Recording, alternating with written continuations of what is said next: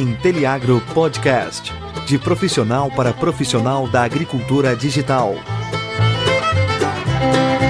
Apresentação: Daniel Duft. E aí, meu amigo, minha amiga do Inteliagro Podcast, você que também é um amante da agricultura digital, estamos aqui hoje com o nosso episódio especial, episódio com entrevistado que eu sei que vocês adoram.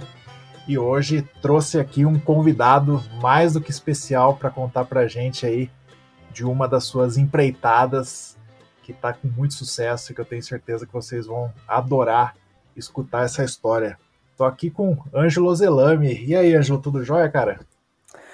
Tudo jóia. Prazer enorme estar aqui. Muito obrigado, Daniel. Valeu pelo convite. É uma satisfação enorme estar nesse podcast aí, de tanto prestígio, de tanta gente boa aí. Show, cara. Ter você aqui é um orgulho aí que a gente está todos os domingos de manhã no nosso MM Agro, né? E eu escuto muito a história aí do, da evolução da lucro rural e hoje você vai dar uma palhinha pessoal. Se você quer saber mais sobre a lucro rural, essa empreitada e o Ângelo Zelame, fica aí que a gente já volta.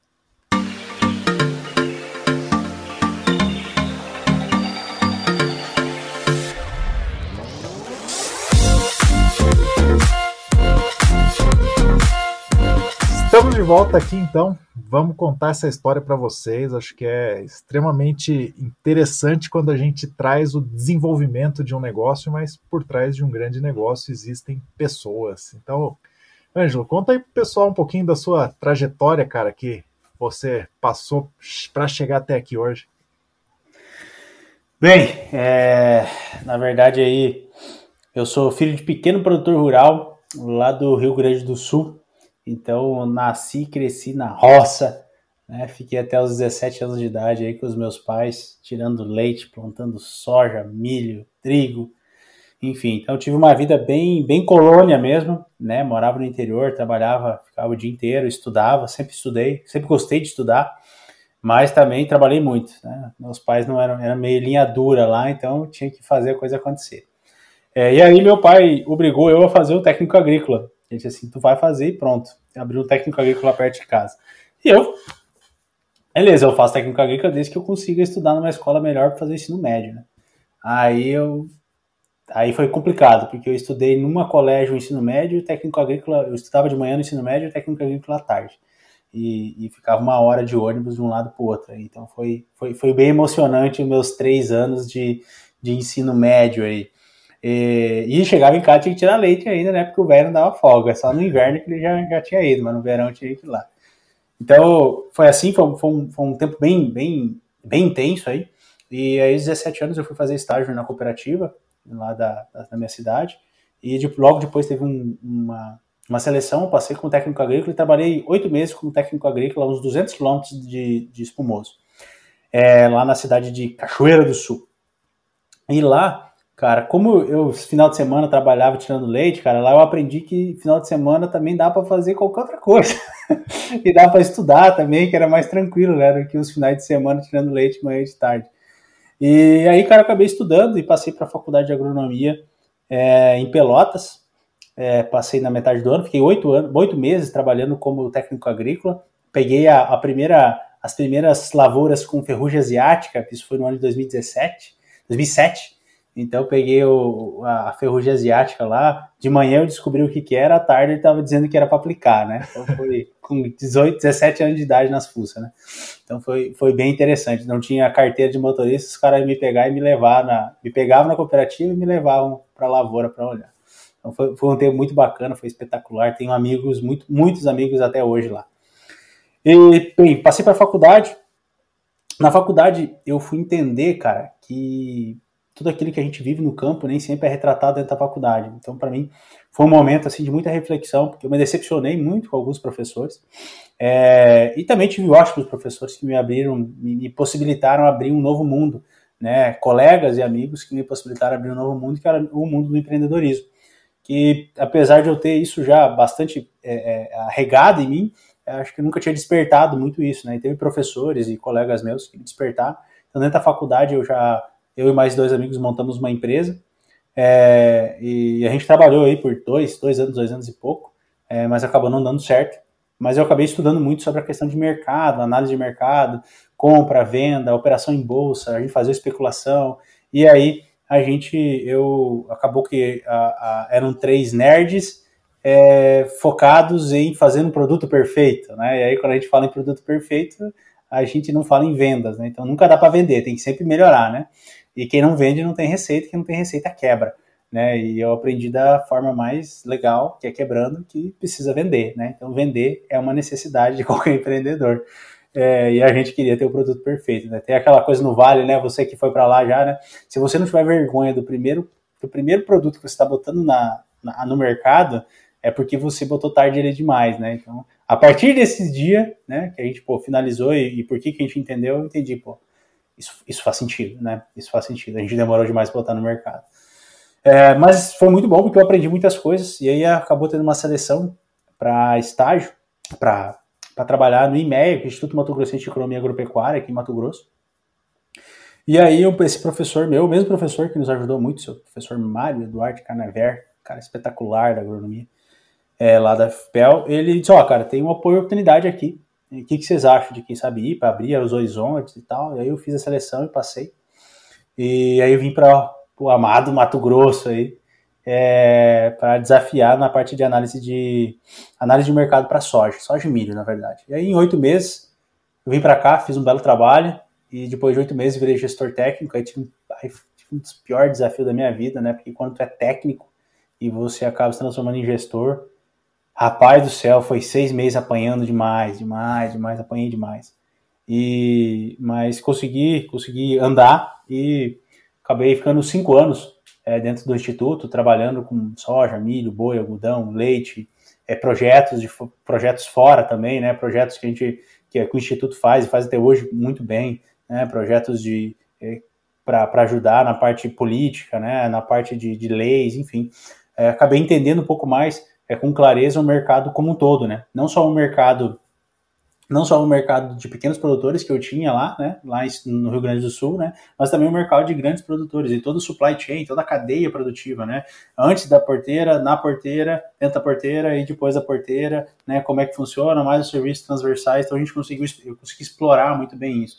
Isso me deu uma, me clareou muitas ideias, né, me trouxe muitos conhecimentos bons, né. E a partir daí, lá dentro, eu sempre com aquela, aquela sementinha do empreendedorismo, eu sabia que era uma coisa muito boa trabalhar na IMEA, mas sempre tinha aquela sementinha do empreendedorismo. Eu criei um aplicativo chamado Meu Preço Certo, é, que gerava preços de soja, só que tive um parceiro de para todo o Brasil, para todos os portos do Brasil. Só que tive um parceiro programador que eu descobri a importância do programador ali, que me deixou na mão, né? E aí, putz, cara, mais um tapão na cara, assim. Mas mas foi, foi, fomos andando, né? Aí, beleza, é, ficou com o projeto, ficou as planilhas, ficou o conhecimento, mas mais uma vez que não, não foi. E a partir daí, lá dentro do e-mail, eu comecei a fazer muita palestra para bancos, é, pedindo para explicar o dia a dia do produtor. Né? E, e, e, também tinha alguns amigos que comecei a criar lá dentro, e o pessoal reclamava demais do atendimento, dentro da, do atendimento né, aos produtores. E aí surgiu a, a Escola Agro, que é, não é, não é o, o assunto aqui, né? Mas é um, uma startup de educação que treina, treina é, gerente agro para atender melhor o produtor rural. E ali começou a sina da, do empreendedorismo, que aí sim começou a dar certo. Né? a partir daí a coisa começou a dar certo, mas já tinha duas na cola de, de erro, né? E muitos anos de, de, de, trabalho e de estudo. E aí deu certo, né? Temos, temos até hoje ela, e a partir daí a gente começou a perceber, junto lá com o IMEA e conversando com produtores, que tinham produtores que iam bem e produtores que não iam bem. É, anos ruins, produtores ganhando dinheiro, anos ruins, produtores perdendo dinheiro. Anos bons, produtores ganhando muito dinheiro, e anos bons, produtores perdendo dinheiro. E a gente queria entender, programa, o que está acontecendo aqui, né? Qual é o fator? O que está acontecendo? O que está pegando aí? E aí a gente foi um pouco mais a fundo, pesquisa, conversa, fala. Eu tinha acesso a muitos produtores lá. E aí a gente foi vendo que, na verdade, os produtores que ficavam focados dentro da porteira, produtividade, produtividade, em cima de trator, colher, plantar, produtividade. E aí quando tinha que ir para o banco se estressava, quando tinha que vender se estressava, não queria estudar, não tinha financeiro. Esses eram os produtores que muitas vezes tinham dificuldades, mesmo em anos bons. E aquelas pessoas que estavam dentro da propriedade, estavam fazendo todo, todo o processo dentro da propriedade, mas que tinham uma visão né, que, que, gostavam, que tinham uma visão melhor da parte financeira, da parte comercial, eles tinham um desempenho melhores do que os outros, né? E aí a gente percebeu, pô, aí tem oportunidade, né? E aí surgiu o Lucro Rural. Show de bola, cara. Vejo muitos insights aí nessa trajetória aí, né? Você conseguiu condensar bem, mas primeiro eu queria mandar um abraço pro pessoal lá da UFPEL, grandes ouvintes aqui do, do Teleagro Podcast. Muito legal. É, e aí esse bichinho do empreendedorismo te picando lá dentro, já compartilho dessa, dessa dor que você teve de não vender o produto. Eu, eu, com a minha primeira startup, eu achava que as pessoas tinham que bater na nossa porta, que afinal a gente era muito bom, bons alunos que fizeram. e esse, esse é o grande mito do empreendedor dentro da universidade, mas passe por isso. Se você está escutando a gente aqui, passe por isso, que vale a pena para você tomar um pouquinho de porrada da vida e depois fazer algo que dê certo. E aí, vendo essa, essa trajetória que você falou, né? Ah, uma coisa deu errado, a outra deu errado, e as coisas começaram a dar certo. É, isso é, é, a vida, né? Eu acho que a vida do empreendedor é vai errando rápido, entendendo que é um erro, para você poder acertar no futuro, né? Esse negócio do programador aí, eu acho que quando eles te falam um prazo assim, você tem que entrar num universo paralelo e multiplicar por 50 milhões, porque a gente nunca consegue brifar e conseguir aquilo no tempo que parece que vai sair. Né? Não, mas, mas depois disso te, te, teve boas histórias de programador que foi bom, assim, sabe? Que, que foi bom, inclusive com a Luco Rural, um time fantástico. Porque você montou mas, seu assim, time. É... é isso que, que eu acho que é, é mas é, é pesado. É pesado. É pesado. É pesado. E aí, né, cara, você deu esse esse, esse ponto aí que você chegou das boas safras, das safras ruins e etc, né? Mas esse aí foi um estalinho que te deu ali para você ver que aí existia um grande problema, né? E ali você viu que ele ainda não tinha sido sanado. Como que foi esse estalo aí de você conseguir sacar isso e ver que era grande o suficiente para você? Então, é, na verdade, além de tudo isso, tem toda aquela parte de, de gestão de risco comercial onde eu percebia que tinha muito dinheiro na mesa. Cara, tem muito dinheiro na mesa. Tipo, é, é, não sei que dia que vai no ar, mas hoje a gente teve 90 pontos de alta na soja em Chicago, né? É, e aí o que acontece, cara? O produtor não vai usufruir tudo isso hoje ou amanhã. Ele não vai, ele não vai ter acesso a todo esse ganho hoje. Isso fica condensado. E se o produtor não tem conhecimento, ele vai perder grande parte desse aumento. Né? E, e, isso me irritava muito, isso me deixava muito estressado. Desde lá da faculdade a gente trabalhava com isso, tentando mostrar que tem outras oportunidades, tem momentos, tem sazonalidade, compra de insumos, fluxo de caixa, tudo isso está vinculado. Né? Então a gente via que tem todo esse, esse processo aí. E pô, por que não? Né, ajudar o produtor nisso. Né?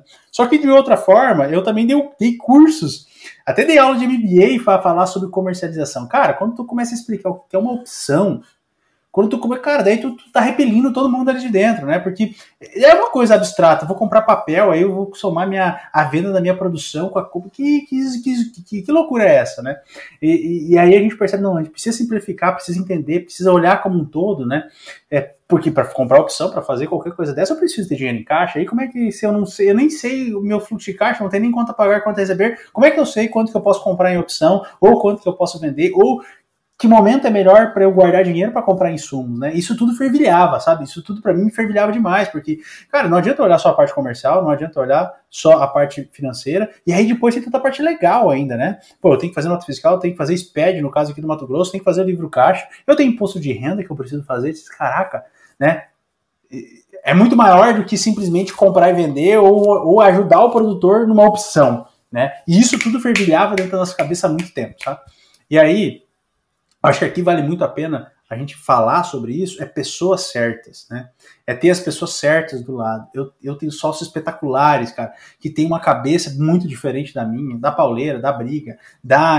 Mas são pessoas que pensam diferente e ajudam a organizar. Então, esses mentores, ou, ou, ou para quem, quem, quem, quer empreender, cara, ter um mentor, um mentor foda, um mentor que já passou por tudo isso, um mentor que, que não é aquele cara que, que não sabe, que, que, que era funcionário e coisa. Não, um cara que já passou por isso, sabe? Isso ajuda demais a gente a se desenvolver e a conseguir, no meio desse fervilhão é, de conhecimento que você tem, conseguir tirar uma boa ideia dali. Né? E foi um ano fazendo isso, cara. A gente passou 2019 inteiro fervilhando essas ideias, né? Fazendo, fazendo encontros, se não me engano, a cada mês ou menos de mês, para fervilhar e para conseguir para conseguir organizar isso em caixinhas e depois juntar tudo isso num produto só que é a Lucro Rural. Né? Então, é, é, muita experiência de muitos anos, minha, é, do, dos outros sócios, são sócios que são produtores rurais, que já passaram por, por multinacional, são sócios que já venderam empresa, enfim, são, são, pessoas, são mentores, são pessoas que ajudam a gente em todo esse, esse processo. Né? Tem contador que está dentro, tem programador que está dentro, sistema, eu brinco com meu programador, que se eu soubesse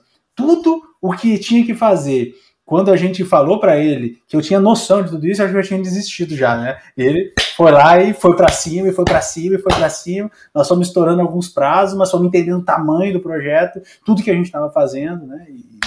E, e, hoje a gente tem um produto bacana, né? Mas assim, não, não, não teve um estalo, sabe?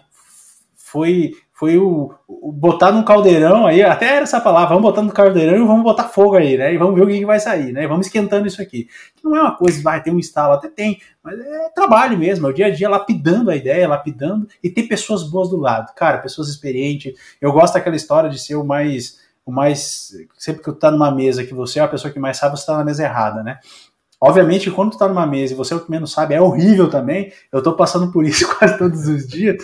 E isso é, assim, é bonito de falar. Agora, tu tá na, na posição mais inferior ali, é, é, é motherfucker, sabe? Mas, enfim, né, é, tem que passar. Mas é, é, importante ter essas pessoas boas ao seu lado, sabe? Para te ajudar a olhar coisas que você ainda não tem capacidade. E te explorar ao máximo, né? Explorar o máximo de conhecimento que você tem para conseguir gerar bons, é, bons produtos essa complementariedade, né? Legal. Mas, e aí, passando por isso, o pessoal está agora querendo saber demais o que, que faz a lucro rural. então, a lucro rural, na verdade, ela é um grande tripé de decisões. Ela é o braço financeiro do produtor rural. Isso sem sombra de dúvida. A gente é o braço financeiro do produtor rural. E, e como que a gente é o braço financeiro do produtor rural? Porque a gente a, a, aborda três grandes é, pilares aí é, do, do produtor. Um ponto importante: a lucro rural não trabalha dentro da porteira.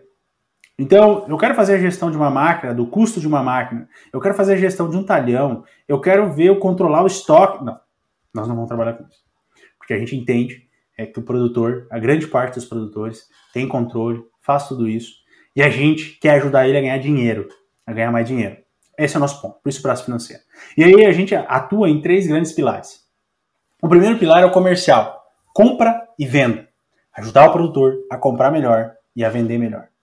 Isso é muito importante. Então, é, é, é, entregar informações. A gente entrega através de insights, de ideias, né? Porque a gente sabe que muitos têm dificuldade em ler gráficos, têm dificuldade em ler tabelas, né? Então, a gente ajuda ele já numa. Uh, uh, ah, vamos dizer assim, além da parte de gestão, a gente ajuda um pouco na estratégia, entregando já algumas coisas que podem ser utilizadas. Por exemplo, agora, a gente está com milho no mercado interno muito maior que o milho no mercado externo. Né? Então, por que, que eu vou vender para uma trade? Pô, vamos entender, vamos esperar, vamos ver. Né? Por que não posso vender para um, um, produtor de mercado interno, para um consumidor de mercado interno, com uma disparidade tão grande assim que a gente está? Então, esse tipo de coisa que a gente vem trazendo insights, pontuando para ele para ajudar. Então, primeiro pilar, parte comercial. Segundo pilar, Parte financeira. Emissão de nota. A gente, a gente é, as, as, a, a, a, emissão da nota e também buscamos todas as notas emitidas contra ele. Né? E a partir daí, a gente gera toda a parte financeira, quanto a pagar, quanto a receber, fluxo de caixa, e toda essa estrutura ela é conectada com o terceiro pilar, que é o pilar legal, contábil do produtor. Então a gente pega a parte comercial, interliga ela com a parte financeira e interliga ela com a parte legal, né? Então toda a parte contábil, fiscal que o produtor precisa fazer, a gente entrega isso também. E aí entra o, o, o segundo o segundo cliente nosso, que é o contador, né? Porque a gente organiza a vida do contador também. Então a base nossa é essa, esses três pilares: ajuda na parte comercial, na parte financeira e também é, na parte é, é, legal e fiscal. Né? E isso tudo a gente faz, né? O nosso mantra na programação é pouco input, muito output. Então, se dá para reduzir uma entrada na mão do produtor, a gente vai reduzir essa entrada na mão do produtor. Né? O nosso roadmap é cheio de, de, de, de tarefinhas aí para a gente melhorar isso. Né? Porque o que, que a gente percebe que impede o produtor de, de utilizar? É que ele tem que ir lá começar a digitar nota, tem que digitar um monte de coisa. Cara, a gente tem uma parte inicial e o restante é processinho dentro do sistema. Então a gente tenta impedir o mínimo possível, o mínimo de input possível, né? Só aquilo que realmente é necessário e entregar muito valor para ele. Né? Por exemplo, de mercado, eu entrego o preço de soja, é de milho, é de boi, em alguns, algumas, algumas regiões é de leite, é de trigo, né?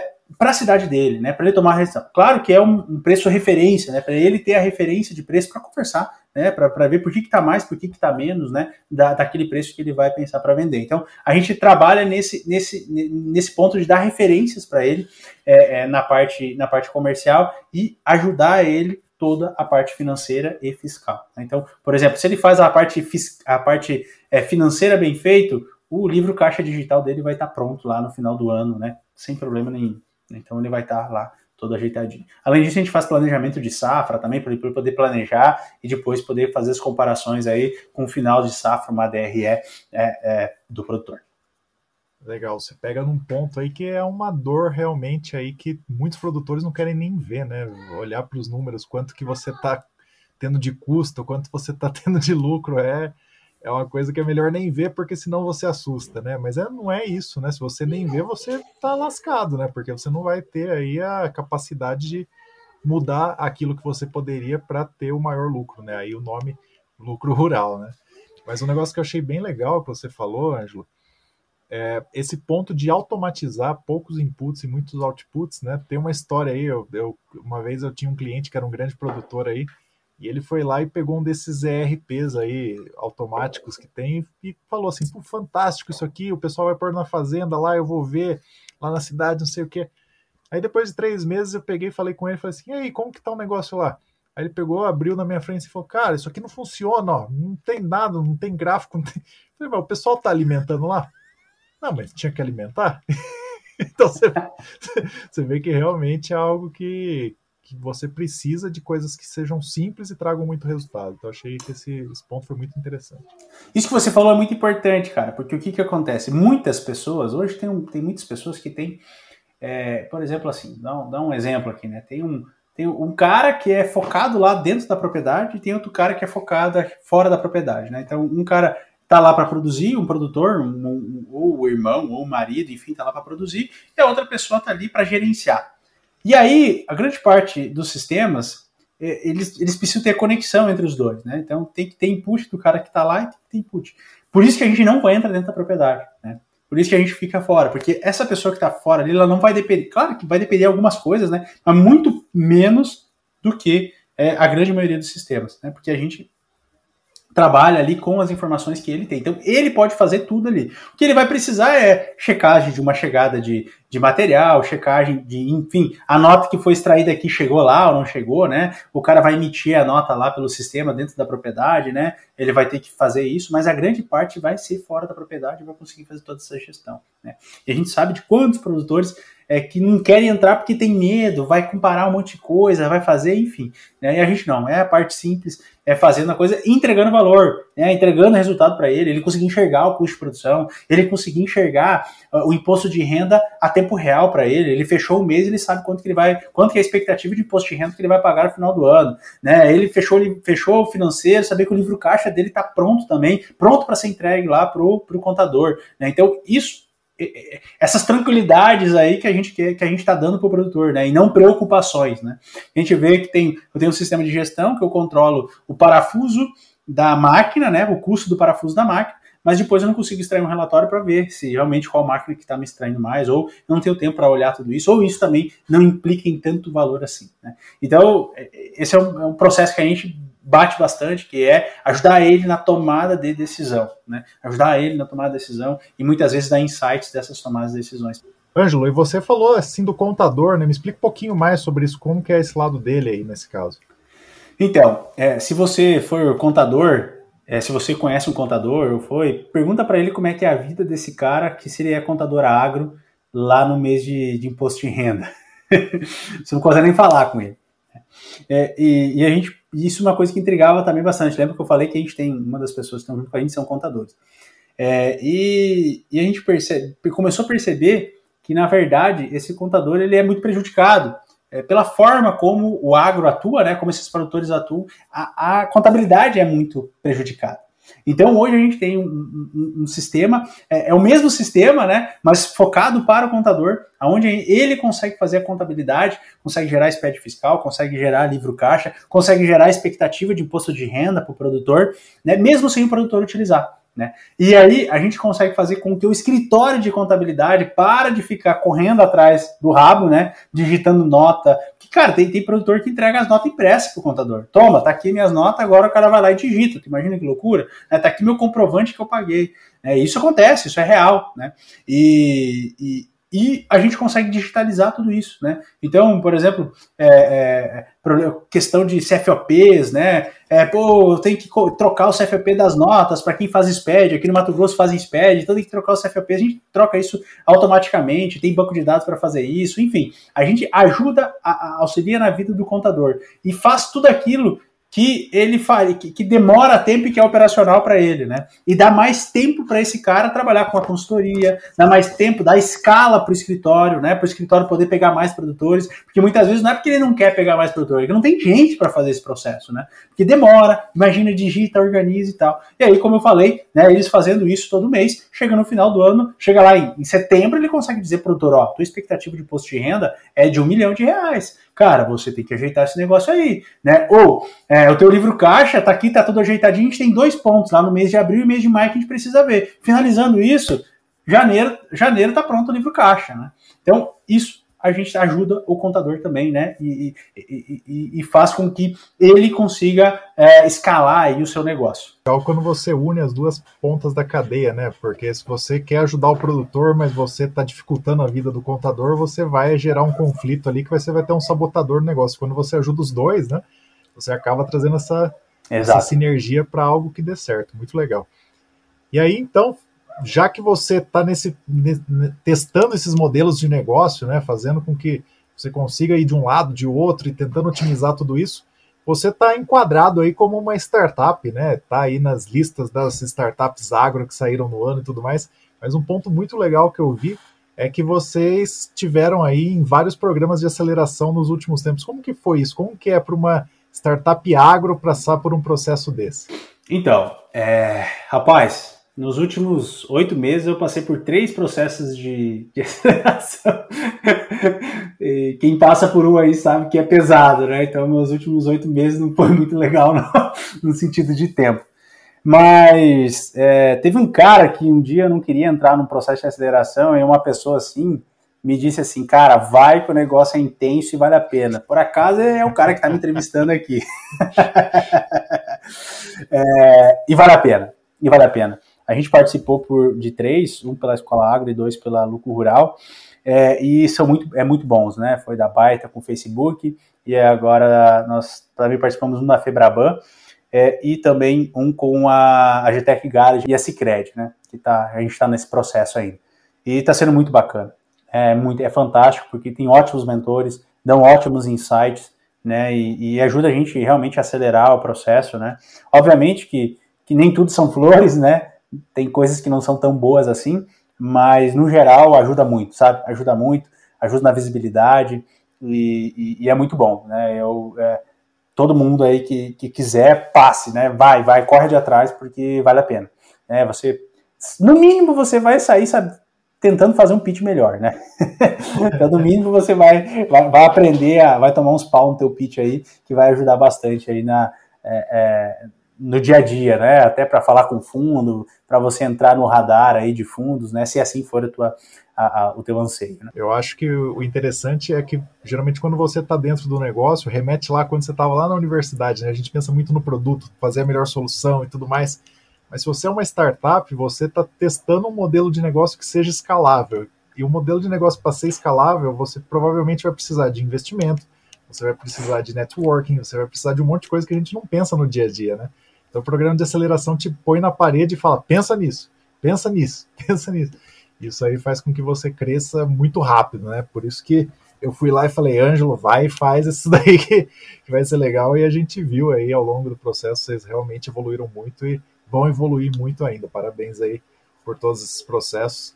Acho que agora tá bom de aceleração, né? Vamos para um processo aí de growth contínuo aí com é um, um bom investimento, que aí é, é onde o ciclo fica mais pesado. É. Show de bola.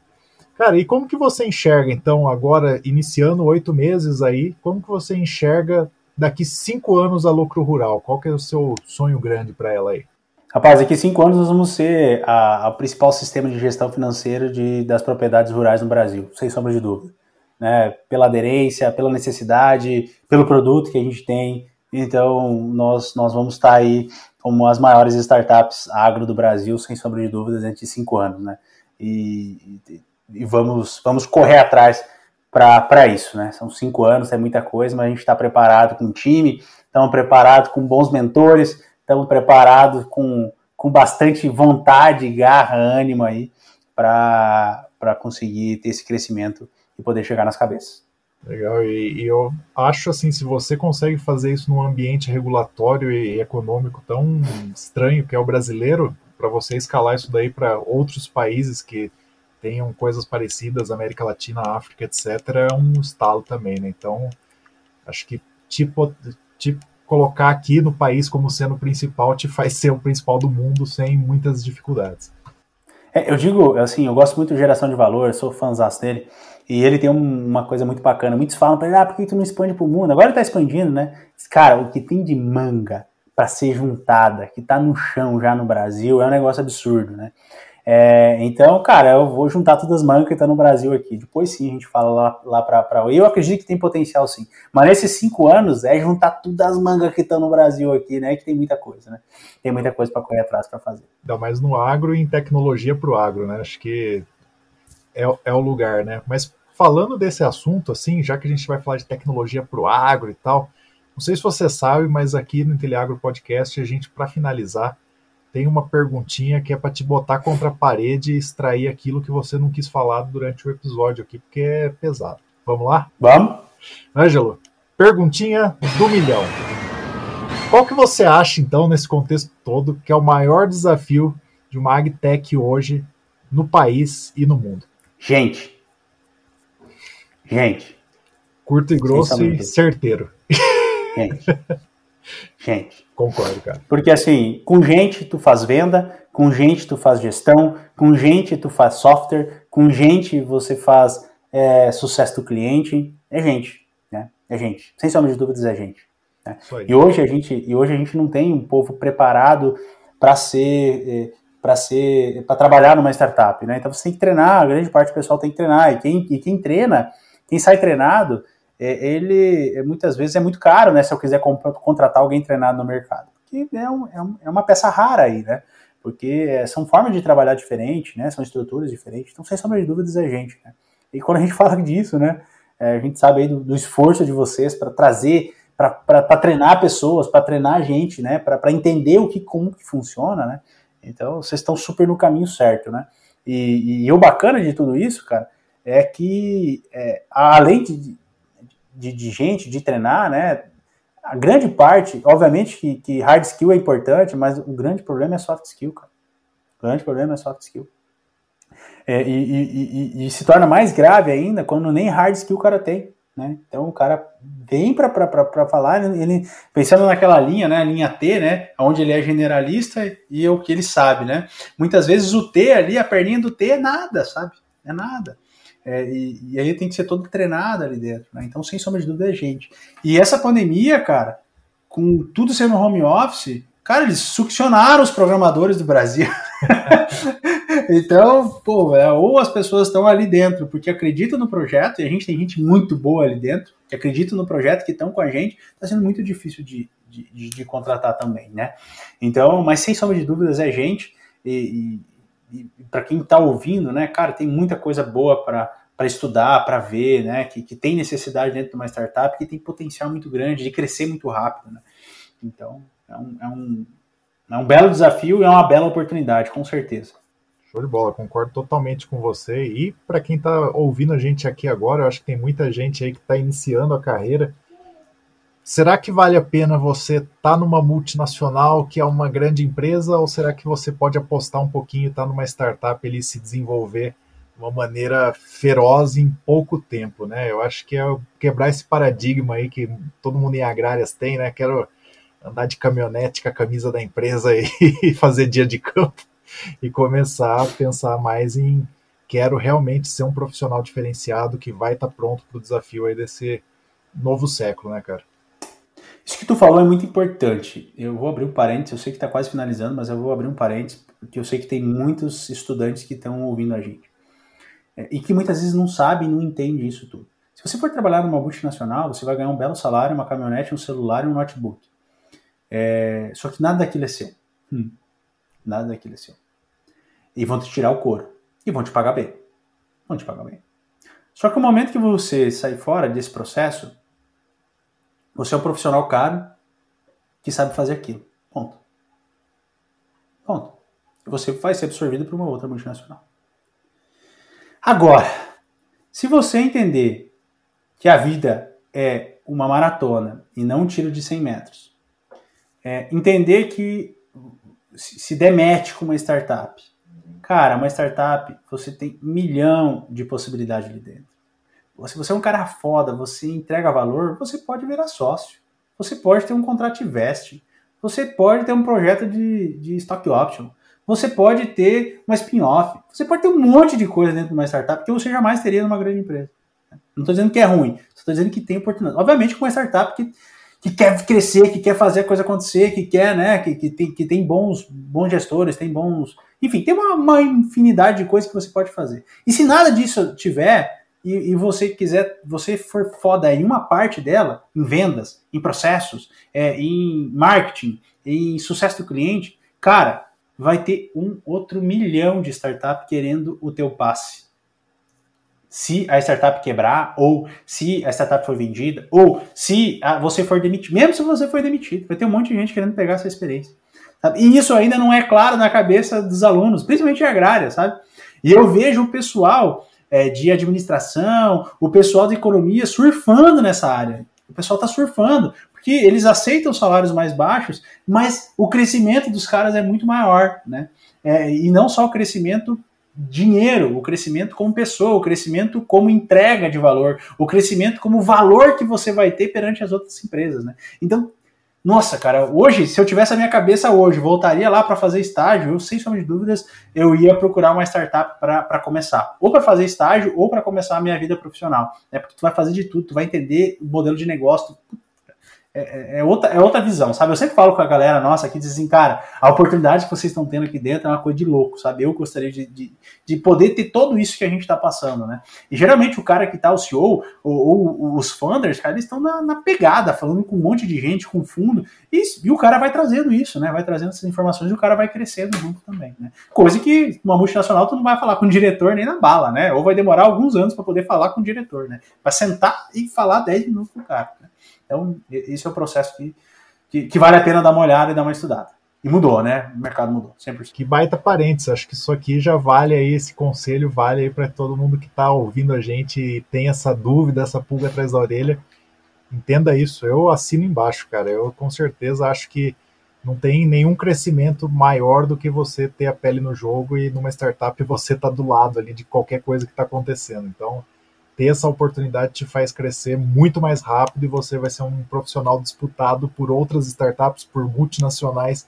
Você pode ter sua startup, você acaba sendo o cara, né? Não vai ser só mais um aí na fila do negócio.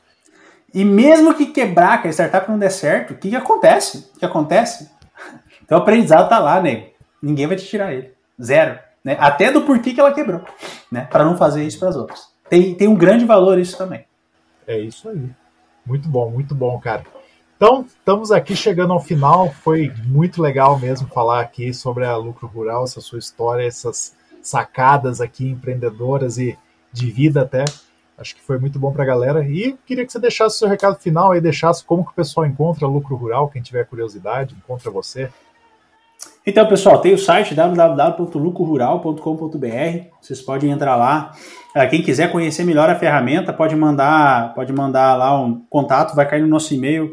É, no outro dia o pessoal vai ligar para vocês para marcar uma reunião, para entender um pouco mais o que vocês, qual é a necessidade de vocês. Então fique à vontade para fazer isso. E também tenho, eu tenho meu Instagram, o Zelame Ângelo. É, e também, se quiserem entrar em contato comigo lá, fiquem à vontade. Muito bom, muito obrigado, Ângelo. Ângelo contou hoje aqui a história da Lucro Rural. Lucro Rural, uma, uma startup aí que se preocupa com todos os processos aí dessa cadeia que ele falou. E se você está escutando a gente, você já sabe, agricultura digital ela é isso, é um processo, não é só um produto. Um grande abraço e até mais.